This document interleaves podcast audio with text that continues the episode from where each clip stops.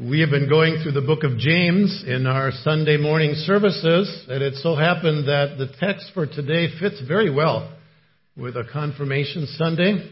James chapter 2, we're going to start at verse 14 and read through verse 26 in Jesus' name.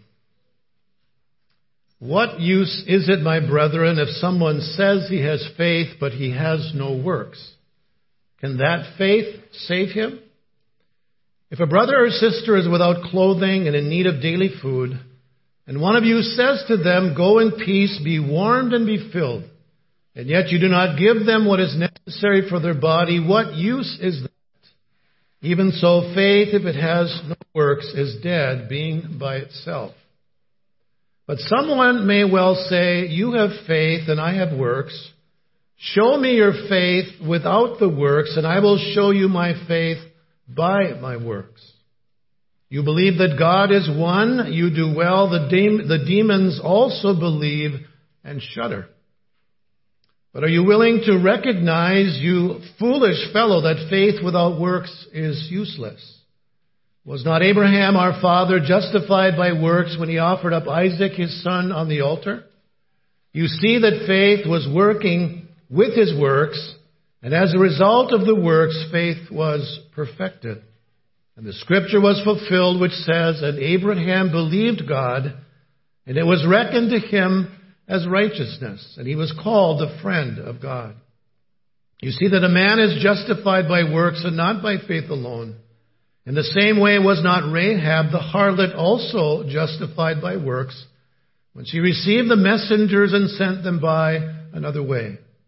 For just as the body without the Spirit is dead, so also faith without works is dead. Let's pray. Father, these are words that you have given to us by the inspiration of your Holy Spirit. And I pray, Lord Jesus, that you would guide us into your truth. We believe that your word is everlasting truth. And I ask, O oh God, that the words of my mouth today, the meditations of our hearts, would be pleasing in your sight. For it is in Jesus' name that we pray. Amen. Sports in America today, for many people, have become really like a religion. They even use religious terms. You see it in the signs in the stands where often you'll see something about faith. You've probably seen those signs. You've got to believe, or we believe, or for Minnesota teams, do you believe in miracles? Um, that's what it would have taken last night when the Wild were playing Las Vegas. Four to nothing, we got smoked. And I would say, Lord, we need a miracle, right? Do you believe in miracles. Whenever I see signs like those in the stands, my, my theological training uh, kicks in, and it makes me want to ask some questions of those who would put those signs up. In what or whom are we to believe? Or will this really make a difference in the outcome of the game? Or what if the fans cheering for the other team also believe. And what does it really mean to believe? Any of you want to ask those questions when you see them in the stands at a ball game? Most of you don't.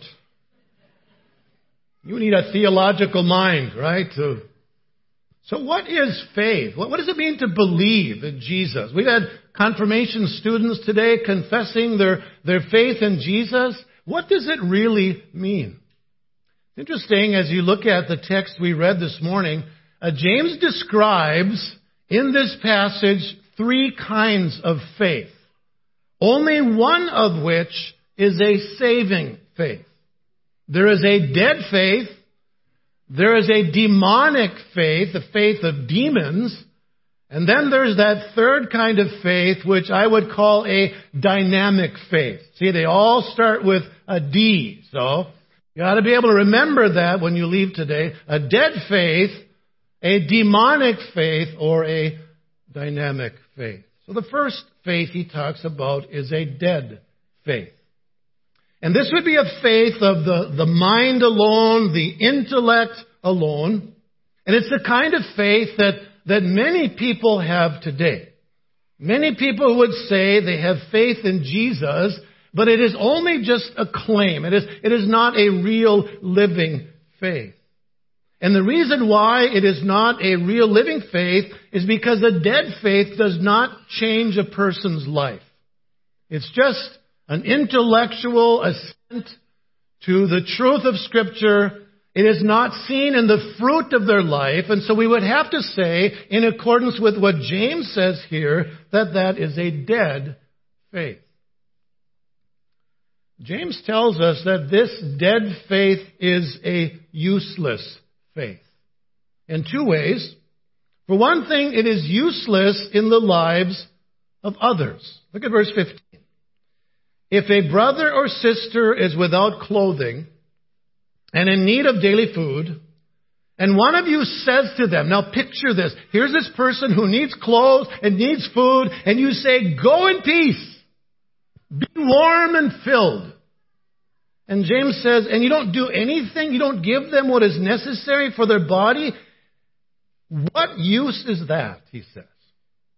And the obvious answer to that question is that such faith is of no use. It is of no benefit to those in need because it doesn't result in the fruit of love.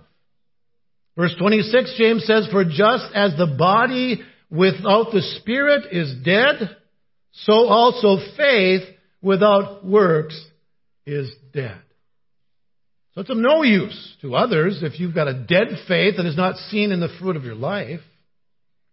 But James also says that a dead faith is useless to the one who claims to have faith. Verse 14, he says, What use is it, my brethren, if someone says he has faith, but he has no works? And then he asks the question, can that faith save him? What's the obvious question to, or the answer to that question? The obvious answer is no. This kind of faith does not save. And the reason why it does not fa- save is because it never really embraces Jesus. And thus never results in a changed life. And sad to say, there are many people in our churches today in this country who have that kind of faith. It's dead. It has not changed them. It has not transformed their life. And so James says that is a dead faith. I heard one man say one time, he said, these people are on their way to hell with a catechism in one hand and a hymn book in the other. Now think of that. People who have grown up in, in the church, they have been taught the Word of God. They can give answers to, to biblical questions. They've sung all the hymns, but they don't have a living relationship with Jesus. How sad can that be? Now these young people have gone through confirmation instruction and they have confessed their faith in Jesus. We trust that it's seen in the fruit of their lives because it's a real, living trust in Jesus. Otherwise, it's a dead faith. Faith without works is dead. Then James talks about a second kind of faith, and, and we would call this a demonic faith. It's a faith of the mind. There is intellectual assent, and it may even stir the emotions. Notice what James says about demons. Verse 19. You believe that God is one. James says you, you do well. That is good theology. That's right. That is correct.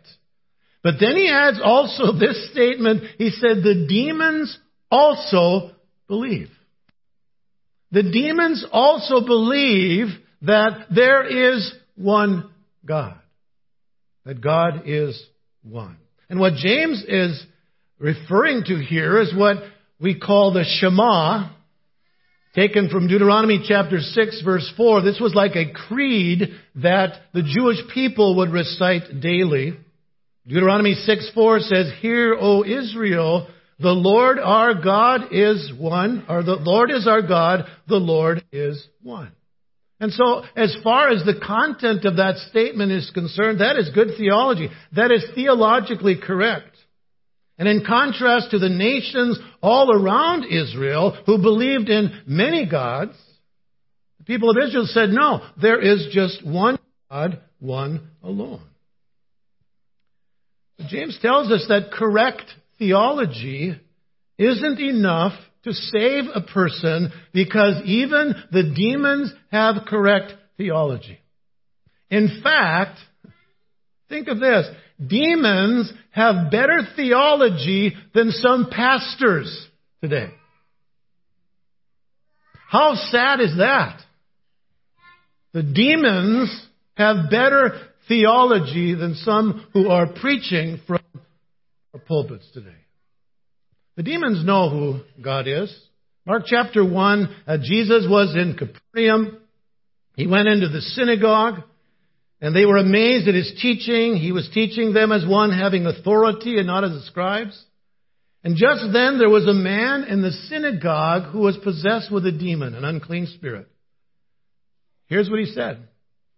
What business do we have with each other, Jesus of Nazareth? Have you come to destroy us?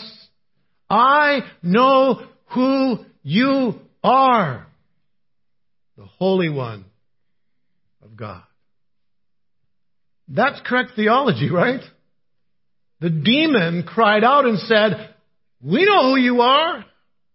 You are the Holy One of God. And they also believe that God would come to judge them because he asked the question, Have you come to destroy us? They understood who Jesus is. I'd call that correct theology, but there won't be any demons in heaven. And the same is true for those whose faith is like them. Intellectual assent to the truths of God's Word does not save. And notice also that these demons, not only do they believe that God is one, James says also, you do well, the demons also believe and they shudder. They shudder. Why do they shudder? Because they know. Their final destiny is judgment. They will be forever in the lake of fire. And as you can well imagine, the word shudder is a very strong word. It denotes the kind of terror that makes one's hair stand up on end. Well, you're looking at me and say, yeah, what hair are you talking about? So I pointed to my neck. All right? They shudder in fear. Have you shuddered as thinking of the judgment? Have you been emotionally stirred by the proclamation of God's Word? Did you know that to be emotionally stirred, you can be emotionally stirred, still not be saved? I've seen people in, in, in times of, of preaching of God's Word who were under deep conviction of sin. They were emotionally stirred, but they walked out without surrendering to Jesus emotionally stirred. Paul, the apostle, witnessed that on more than one occasion. Remember when he was preaching to Felix in Acts chapter 24? It says that Paul was discussing righteousness, self-control, and the judgment to come. And Luke tells us that Felix became frightened. You know what he said? He said, go away. Go away for the present, and when I find time, Paul, I'll call for you. Go away. He didn't want to hear about judgment, and there's no indication that he ever again asked for Paul to come and preach to him. Emotionally stirred? Yeah. Saved? No. Or how about Paul when he spoke to King Agrippa in Acts chapter 26? Toward the end of his testimony before the king, Paul said, King Agrippa, do you believe the prophets? And then Paul says, I know that you do. I know that you believe the Word of God. And then Agrippa replied to Paul, in a short time, you will persuade me to become a Christian. Kind of, uh, you know, mocking him. Oh, you know, the way you're going, you know, you know, I'm going to start believing in Jesus. Of course, he was, was mocking him. And Paul said, I wish to God that whether in a short or long time, not only you, but all who hear me this day might become such as I am, except for these chains. And after Paul was done speaking, he was sent to Rome to, to stand before Caesar. And as far as we know, Agrippa never became a Christian. He was almost, almost persuaded, but lost. We have a hymn in our hymnal that speaks of that, right? Almost persuaded. Philip Bliss was listening to a sermon and the pastor was preaching on that passage of scripture about Herod Agrippa and he made this statement, he who is almost persuaded is almost saved, but to be almost saved is to be entirely lost. Almost. And so Philip Bliss wrote that hymn. Almost persuaded now to believe, almost persuaded Christ to receive. Seems now some soul to say, Go, Spirit, go thy way. Some more convenient day on thee I'll call. Almost persuaded, come, come today. Almost persuaded, turn not away. Jesus invites you here. Angels are lingering near. Prayers rise from hearts so dear. Oh, wanderer, come. Almost persuaded, harvest is past. Almost persuaded, doom comes at last. Almost cannot avail. Almost is but to fail. Sad, sad, the bitter wail, almost, but lost. And I wonder how many people will be in hell someday who would say, I was almost saved. I was under deep conviction of my sin. I knew I needed a Savior, but I did not yield to Jesus. I was almost saved, but lost. Oh, friend, I hope that is not the case for you today. That you realize you need Jesus, but you have not yielded to Him. And you walk out the door and say, I was so close. Almost saved is not enough. That is to be lost. And that's what a demonic faith is an intellectual understanding, agreement with truth, and maybe even emotionally stirred as you think of judgment one day, but never embracing Jesus. That's our need today, that we would embrace Jesus. The third kind of faith that James describes here is what I would call a, a dynamic faith. That's a faith certainly that involves the mind uh, agreeing with the truth. And maybe our emotions may also be stirred, but it, but it changes our lives. A dynamic faith is a fa- saving faith because it results in a changed life. It produces spiritual fruit. And what did Jesus say? By their fruits you shall know them. And so a living faith changes our lives. Martin Luther says, Oh, it is a living, busy, active, mighty thing, this faith. And so it is impossible for it not to do good works incessantly. It does not ask whether there are good works to do, but before the question rises, it has already done them. And it is always at the doing of them. He who does not these works is a faithless man. Luther says it is a living thing. Faith in Jesus, real faith in Jesus, is a living thing. And notice how James then gives a couple examples of this kind of faith. Very contrasting examples. One is in the life of Abraham. Verse 21. Was not Abraham our father, justified by works when he offered his son Isaac on the altar. Now, when you read that, does it cause you to say, wait, wait a minute here? what, what does the apostle Paul say? Justified by faith. James says justified by works, and it's just like, okay, how do those fit together? Well, if we're going to understand what James is saying, we need to look at this event in the life of Abraham in its proper context. Notice verse 23. In verse 23, James quotes from Genesis to show that Abraham was justified by faith. Verse 23. The scripture was fulfilled which says Abraham believed God and what? It was reckoned to him as righteousness. That quote comes from Genesis chapter 15. The offering up of Isaac, referred to in verse 21, is in Genesis chapter 22, which is seven chapters later. Chronologically, it's about 30 years of time had elapsed between Genesis 15 and Genesis 22, which would tell us that Abraham had been a believer long before offering Isaac on the altar. So we can say with certainty that salvation was by faith apart from any good works.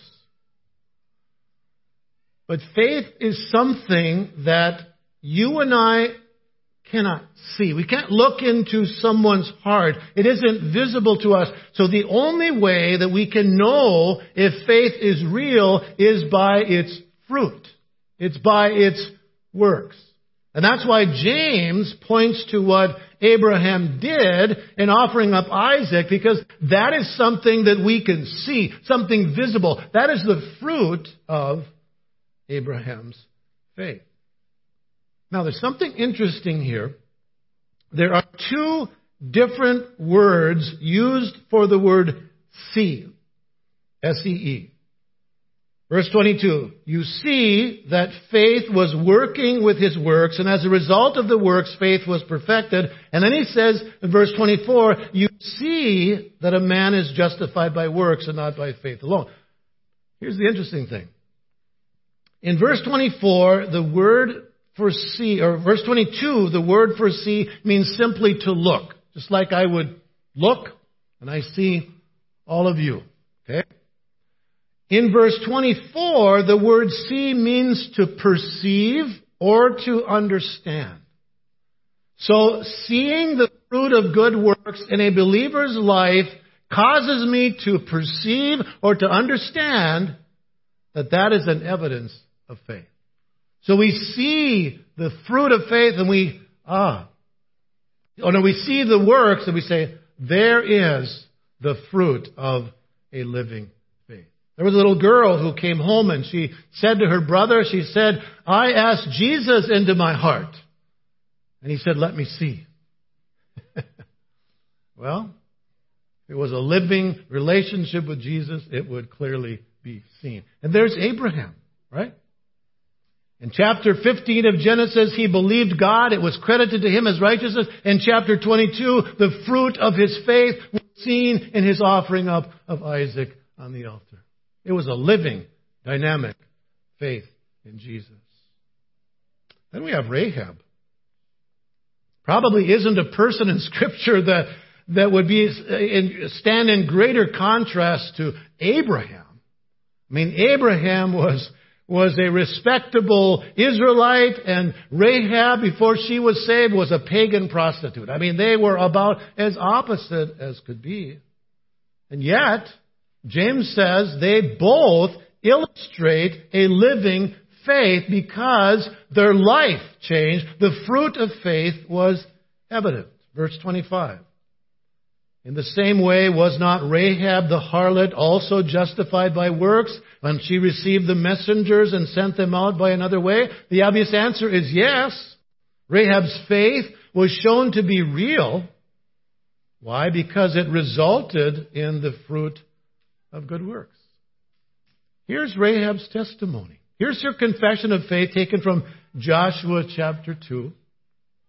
Verse 8 says, Now before they lay down, she came up to them on the roof and said to the men, I know that the Lord has given you the land and that the terror of you has fallen on us and that all the inhabitants of the land have melted away before you.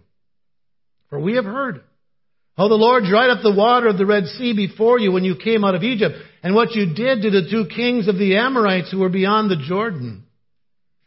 When we heard it, our hearts melted and no courage remained in any man any longer because of you. And here's your testimony. For the Lord your God, He is God in heaven above and on earth beneath. There is her confession. There is her testimony of faith. And it was seen then in the way that she lived. Luther says faith alone saves. But the faith that saves is not alone. Get that? Faith alone saves. But if it is a living faith, it is never alone because it will be seen, evidence in the fruit in our lives. The oldest sister of Daniel Webster married a man by the name of John Colby. And he was said to be the most wicked man in the neighborhood. I assume that uh, her parents weren't real happy, huh? I'd like you to meet my lover. I'd like you to meet just a wonderful man. They said, Who? Oh, my goodness, him? Well, guess what?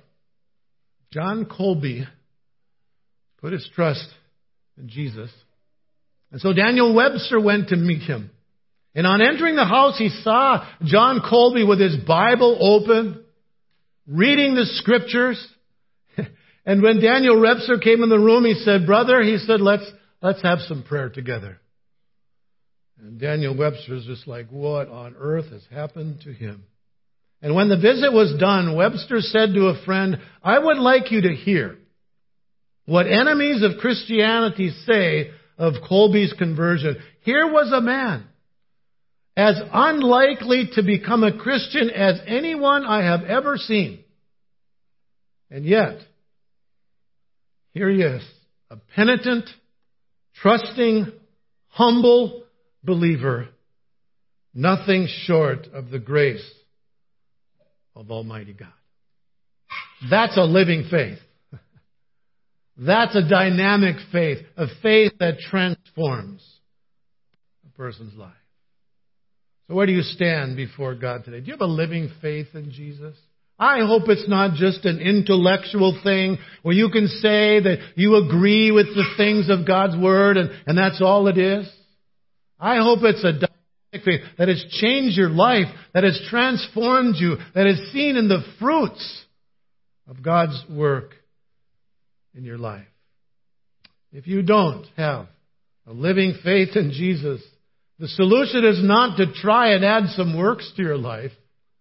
Uh, Douglas Moo says it is not that works must be added to faith, but that genuine faith includes works. That is its very nature. And so the solution, the solution is to put your trust in Jesus today.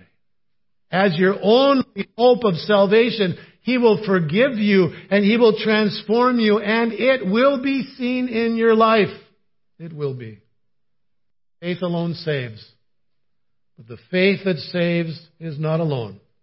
It always results in the fruit of good works. Let's pray. Father, thank you for your word. Thank you for the clear teaching of what a living faith is. Not just simply believing facts in our minds.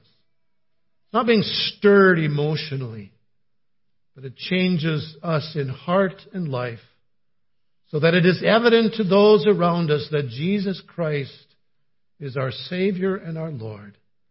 And we desire to walk with Him and to serve Him. Lord, would you do your work in our midst this morning for the glory and the praise of your name? For it is in Jesus' name that we pray.